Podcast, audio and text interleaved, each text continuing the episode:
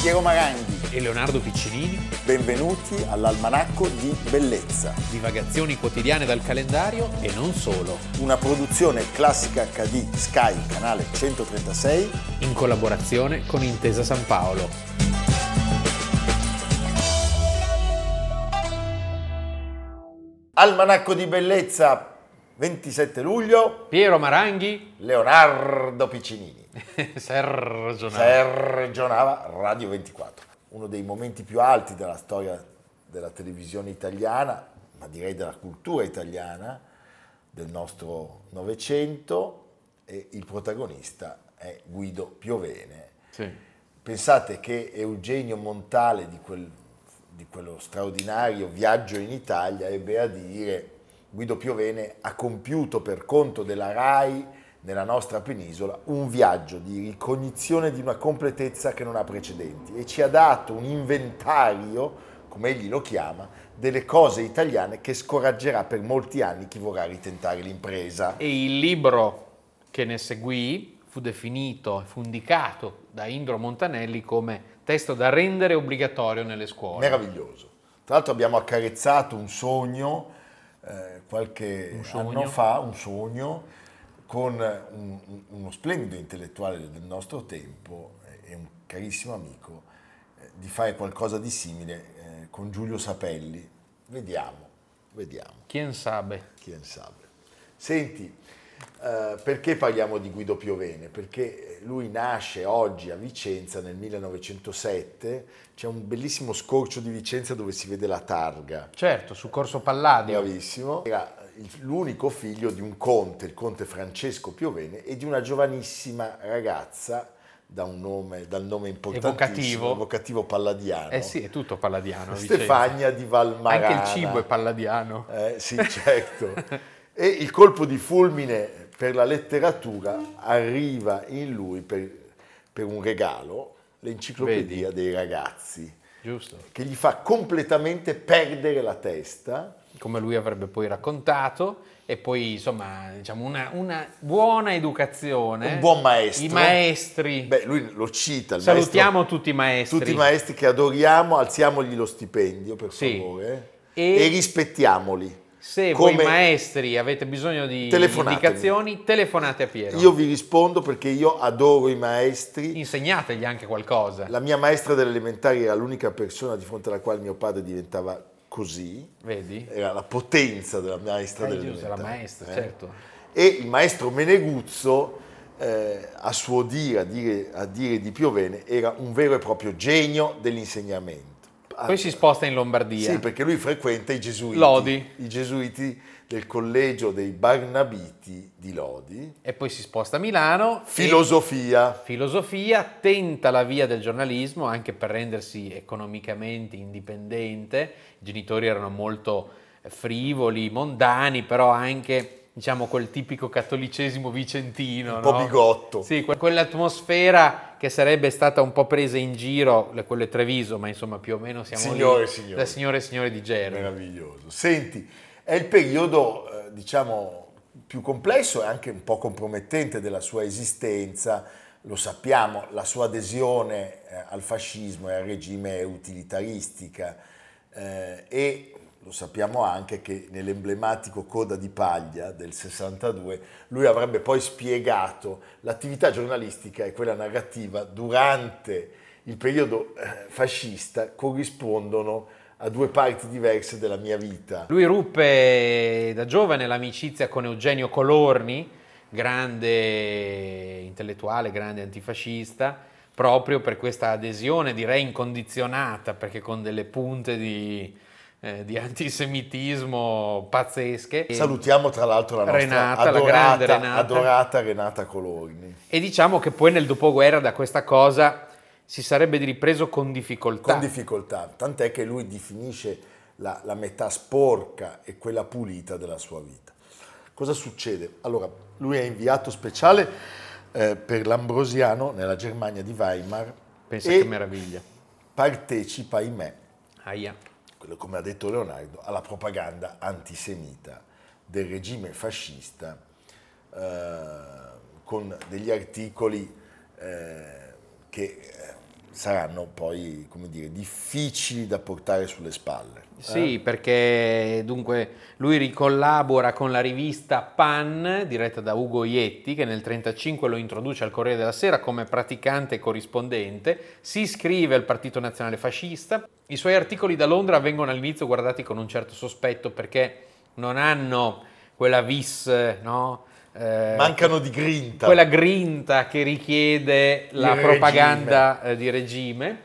Si sposa nel 1934 con la scrittrice Marise Ferro, che poi sarà la moglie di Carlo Bo. Niente, niente bobò di meno. eh. Esatto, viene richiamato nel 1937 in Italia e sceglie, anche qui insomma è una scelta molto de- precisa, Di andare a di menare le andare mani. volontario in Spagna come giornalista al seguito delle truppe franchiste e nel 1938, e questo è il momento eh, più duro, c'è una lusinghiera recensione, direi più che lusinghiera, entusiasta recensione del libro antisemita di Telesio Interlandi, eh, il libro Contra Iudeos, Sul e Corriere, sul Corriere della Sera. con toni veramente inequivocabili. Inequivocabili e imperdonabili. È, è- è, eh, come dire, il tema della doppiezza eh, in lui è fortissimo, lo è eh, anche nei, nei suoi due romanzi di quel periodo, Le lettere di una novizia, 1941, e La Gazzetta Nera del 43. Mamma mia. Finita la guerra, il Corriere, forse anche per tenerlo un po' più distante, Sì. lo manda a occuparsi di comunisti. no, lo mandano in Polonia e in Bulgaria. E poi nel 1947 si trasferisce a Parigi con Mimì Rachel Pavia, che sarà la sua seconda eh, moglie, e con cui poi lui si trasferirà in Italia. Avevano una villa molto bella in Duno Olona. Che bello. E, Eh, Ehm, e lì- a Parigi e lì lui si, occupa occuperà dell'UNESCO. dell'UNESCO. Eh, anche se eh, la burocrazia dell'UNESCO lo, lo terrorizza. Certo, Per lui cui era- fuga, era un ritorna uomo di in lettere. Italia e eh, si, si realizza il progetto di un viaggio, del viaggio in America. Pensate, lui percorre 32.000 chilometri, sempre con Mimì, la che era una seconda donna moglie. anche molto generosa economicamente. Sì, guidando una Buick, pensate che meraviglia, eh, un cost to cost. Quanti chilometri? 32.000 chilometri, era pazzesco. eh?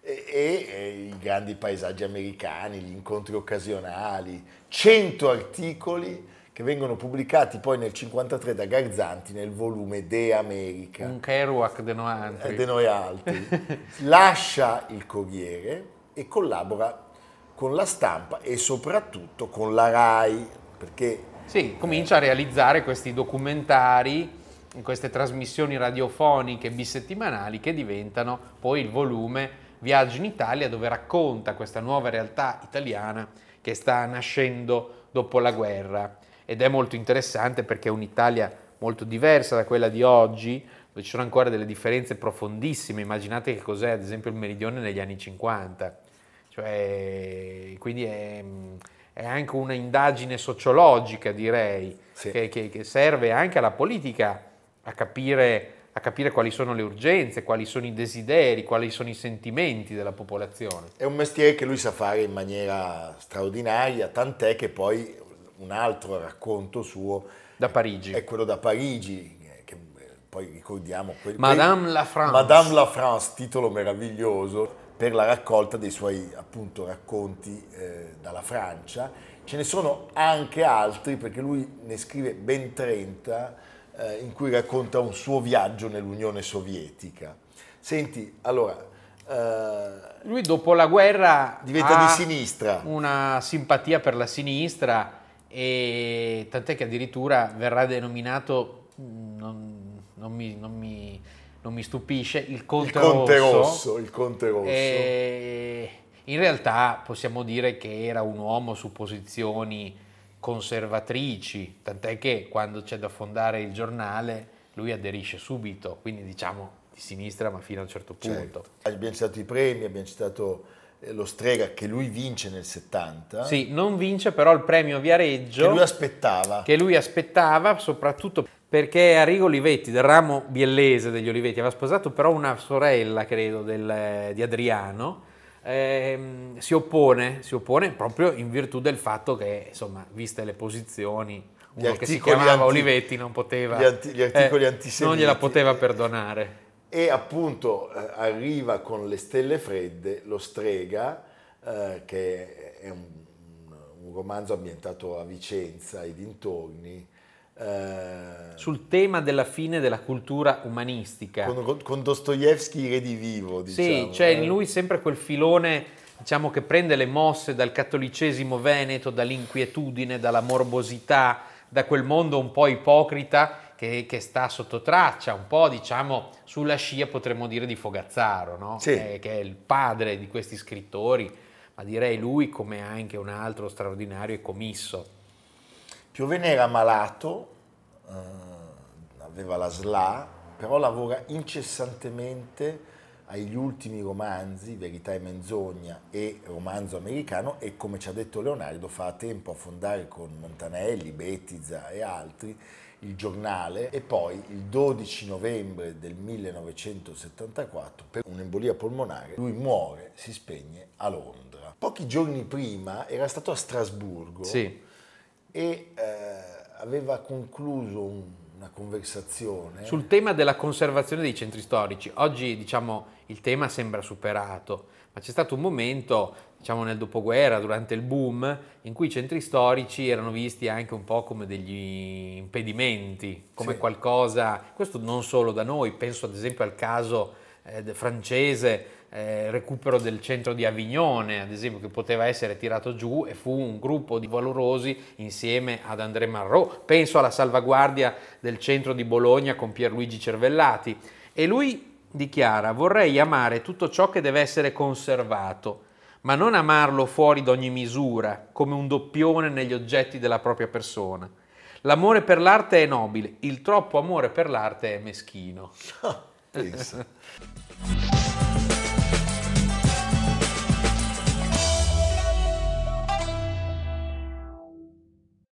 Cerano, Morazzone, Tanzio Davarallo, Giulio Cesare e Camillo Procaccini, Daniele Crespi e ancora... Io penso ad Alessandro Morandotti a questo Eh, punto. dobbiamo chiamare Alessandro Morazzone, puntata dedicata ad Alessandro Morazzone. Ecco, e ci Francesco- perdoni per le cose che diremo. che diremo, Francesco Cairo, Sì, che, che nasce- non è un parente non è di- parente di Urbano, anche se a Urbano i quadri piacciono, Sì. e ha delle passioni, ho scoperto per esempio Lila De Nobili, per cui, Vedi. vedi? Vedi.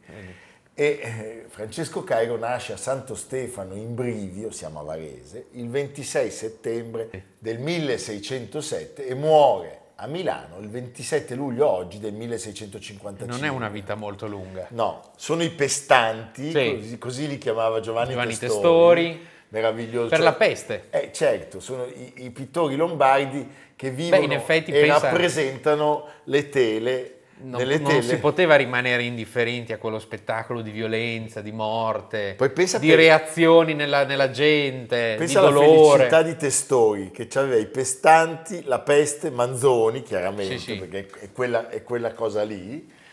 E eh, sempre secondo Testori, Cairo è il primo dei pestanti che al travaglio Sì, della sì, c'è anche malattia questa cosa romantica. aggiunge la colpa Sì. di sapore caravaggesco di aver commesso Un crimine. un crimine in età giovanile. di cui si rende responsabile, ma di cui sappiamo non, non- Forse non lo- non tutto. Però tutta la vita ossessionata dal crimine. Tu hai commesso crimini, Piero, Io tanti. e sei Ah, ossessionato, Assolutamente no. Certo. Ecco. Continuo a compiermi. quindi non dipingi. No, dipingo eh. anche. Dipingi anche. È lì il crimine. Cosa dipingi? Meglio non saperlo. Ecco, infatti. Dei procioni. Eh, No, il procione non l'ho ancora Ritratto, però fai non dei volevo ritratti. fare il procione con l'ermellino Ah. eh, dopo la dama. Senti, questo gruppo dei pestanti eh, certamente deve molta della sua fortuna al momento e al personaggio incredibile. Federico il cardinale Borromeo. Federico Borromeo, Sì. che nel 1620 ha fondato la veneranda Accademia et Pinacoteca et Biblioteca. È la prima biblioteca in cui i libri stanno così, in Così, piedi. finalmente, Ah, non è una ambrosiana, cosa- non è mica Eh. pizza e fichi. Una vera e propria scuola detta la... Romaica. eh? Lo stile solenne, appassionato, Sì. a volte molto spesso drammatico e a volte invece caratterizzato da queste luci così, così contrastanti e questa impostazione scenografica che Sì. deriva dall'arte della Valsesia I e Sacrimonti. da Gaudenzio Ferrari. I Sacrimonti, Sandro Lombardi. Meraviglioso. Eh, Il suo maestro era Morazzone. Morazzone, Morazzone e diciamo i due ag- artisti che più lo influenzano sono Morazzone, Pier Francesco Mazzucchelli detto Morazzone e Cerano. E Cerano. è l'artista proprio del dolore par excellence, con, Par la, barba, con la excellence. barba malfatta di Carlo Borromeo. E il Cairo, il Cairo esordisce eh, con le tre versioni dell'Erodiade, Sì. angosciato dalle pesti, dalle pesti, che la peste lo colga. Una è verdastra, la vedete a Torino, una febbricitante è a Vicenza per pensare a Piovene e una fatta eh, di puro orrore È a si Boston. trova a Boston. A Boston. A Boston. E proprio per sfuggire l'orrore eh, della peste, lui lascia Milano e va dai, A Torino. Dai Savoia. A eh? Torino eh, lui... Vittorio Amedeo I. Sì, diciamo che lui avrebbe avuto una vita molto comoda a Torino, se avesse voluto, però era una figura irrequieta, per cui aveva sempre dei problemi, donne, soldi, nonostante diventi un artista di corte. Eh, nel 1633 è pittore alla corte Sabauda e lavora in parallelo in quegli anni a un altro artista lombardo mm, che, che troviamo spessissimo, Carlo Francesco Nuvolone Il nuvolone. Eh. che si trova ovunque. Eh, il nuvolone è dappertutto. Lui viene nominato cavaliere dal Sì. duca Vittorio Amedeo I. Però i turbamenti non cessano, No. è sempre angosciato. è ha una sempre vita inquieto. agiata, ma è debosciato, È debosciato. e s- butta via i soldi. Tant'è che il duca si lamenta. Così si lamenta il re sovrano. Come dire- Così si lamenta il Sai re, che sovrano, sovrano? si inchina intorno al grano. E si lamenta, Senti, a proposito- e si lamenta anche perché ci sono questioni di donne che insomma l- all'epoca nella severa Torino non erano consentiti. Tu hai cantato Lui- però De André, Sì. quindi mi viene in mente anche Genova, perché lui va a Genova, Certo, vede Procaccini, vede Procaccini attraverso Procaccini, Rubens, Van Dyck, Van eh, Dyck, tutto. tutto. E eh, però la sua vita va avanti tra uno scandalo e l'altro. E, eh, Lui anche ha un problema perché eh, ha una figlia, La bambina. ha una bambina da una giovane e questa cosa non è vista di buon occhio perché essendo pittore di corte riparerà più tardi, si imparenterà con la nobiltà locale. La scol- contessina. La contessina che va bene, funziona. La Piossasco, Ludovica Piossasco. diciamo È solida, è solida la Piossasco. eh, C'ha, la- sì, c'ha un alito la piossata. un grandissimo cavedano. e poi sappiamo che lui deve continuare a pietire i favori da parte di Cristina di Francia, che era la vedova di Vittorio Amedeo, che nel frattempo muore nel Sì, 1937. che fantasia i Savoia, Vittorio o Amedeo? Sì. Allora, per cambiare aria si va a Roma. Sì. E quindi lì vede Caravaggio. Pa, pa, pa, pa. Vede Caravaggio e credo che guardi anche con grande attenzione a Bernini, perché questo tema dell'estasi, sai, io penso alla Santa Caterina che c'è a Brera, dove c'è lei che è svenevole, no? ed è uno svenimento come in, come in Bernini, nella Santa Teresa, penso, no? la Cappella Coronaria, è un'estasi insieme di dolore, di preghiera e di piacere. Sì, eh, mi- e- e- C'è qualcosa mi- di- Mi viene da dire che i- i- il Di Cairo, carnale. il Cairo assomiglia a Urbano in una cosa, Qual è? è una spugna. Ecco. Tutto quello che vede lo Ah, pensavo assorbe. che bevesse. No, no, Urbano non beve. Ecco, Eh, No, non ti ma- permettere, sai, che poi glielo assolutamente. dico. Eh, lo so che glielo dici, che tu vuoi andare a lavorare per lui Eh, alla 7, siamo già- vuoi mollare il siamo già- la- Marangone. La prossima stagione è già segnata. L'anno prossimo l'almanacco lo faccio con Adalgisa. No.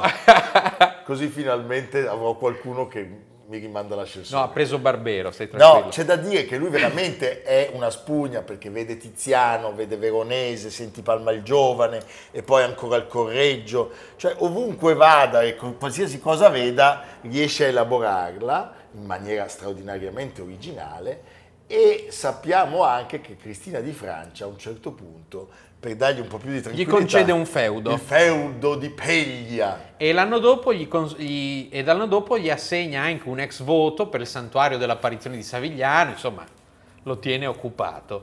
Poi però lui deve fare ritorno a casa, non è proprio casa ma torna a Milano. a Milano. eh, dal 48 e qui produce ancora una squillante, opulentissima pala la Vergine, il Bambino e le due sante alla Certosa di Pavia e il San Francesco Saverio predica agli indiani A Modena. a Modena, nella sua Modena. Per i Eh, gesuiti. Siamo all'epilogo perché oggi, nel 1665, Cairo muore lasciando nove figli, nessuno dei quali diventerà pittore, e nel 2014, lo, lo ricordiamo, Sì, Brera gli ha dedicato una mostra dossier con opere del Seicento Lombardo, del gruppo dei Pestanti, opere che Brera ha in abbondanza. sì, che stavano sotto Sì. in naftalina, Sì, diciamo. tra cui appunto la famosa Santa Caterina in estasi, che forse è uno dei suoi veri capolavori, 1654, questo abbandono mistico e piacevole insieme. Beh, stupendo. E poi c'è il ritratto di Luigi Di Scaramucci. Luigi Scaramuccia, molto... Che è- è- è Scaramouche. detto il ritratto parlante, eh? va bene, è uno dei, dei- dei suoi ritratti. Allora, ci congediamo. Andate a vedere Cairo nei musei e poi noi c'è- abbiamo anche il Cairo l'altro. C'è che l'altro, invece se è urbano. andate in giro per i bar del centro di Milano, è facile non incontrarlo. beve come noi, Tra ma, Sant'Ambrosio e il Four Seasons. ma no, direi. tutti li fa, Tutti. perché lui Ah, nei bar sente eh, certo. il consumo, Sì, capisce sì, Che come gira il vento. Noi se andiamo al bar non È capiamo come niente. l'indiano che ascolta il Bravissimo, treno quando arriva. Sì. bravissimo. Francesco Cairo, evviva. Il libro meraviglioso alle nostre spalle vi terrà una compagnia straordinaria quest'estate e il nostro Leonardo cosa ci fa fare? Sicilia, Sicilia. Etna, Sciaranuova, Tenute Planeta, quindi Pa, pa, pa, pa. vino e teatro, che è un gran Ah. e classico. bellezza perché E c'è bellezza. Ottavia Casagrande. Settima edizione del Teatro in Vigna. Ottavia è venuta qua in studio qualche volta. Sì, a Sciaranuova, È bellissima. ai piedi dell'Etna, Lui si curata, sta emozionando. curata da Ottavia Casagrande. Due spettacoli straordinari, domani e dopodomani. E lui ci va io no. Margaret Atwood con Viola Graziosi nel racconto dell'Ancella Eh, e Margaret Thatcher no. e- e Sofia Teiene La sessualità delle orchidee, una conferenza spettacolo. Ma la sessualità delle orchidee. Bravo, Hai vero. visto cosa ha fatto il procione? Non c'è bisogno di andare a Sciaranuova perché abbiamo Venite un, qua, sono teatrante, il teatrante. abbiamo un teatrante. Va bene Leonardo, Ecco. senti, è finito il nostro tempo. È finita. No, devi dire la frase che ti piace tanto. Diamo la linea alla rete per i programmi che seguono di grandissima qualità. Hai visto? Sì. Eh, d- dopo di noi, È un bel canale. Dopo di noi la qualità. È un bel canale. Prima di noi le deluge. Non spegnete la Non TV. spegnete, guardate Lasciatela classico. accesa che fa ascolto. Non spegnete nemmeno noi. No. Mandateci dei generi di conforto. Soprattutto per agosto, che sarà dura. Non per agosti, per agosto. Agosto. Agosto. Ci vediamo domani. Domani. Agosto. Almanacco di bellezza a cura di Piero Maranghi e Leonardo Piccini. Con Lucia Simioni, Samantha Chiodini, Silvia Corbetta, Jacopo Ghilardotti, Paolo Faroni, Stefano Puppini. Realizzato da Amerigo Daveri, Domenico Catano, Luigi Consolandi, Simone Manganello, Valentino Pupini. Una produzione classica HD, Sky Canale 136, in collaborazione con Intesa San Paolo.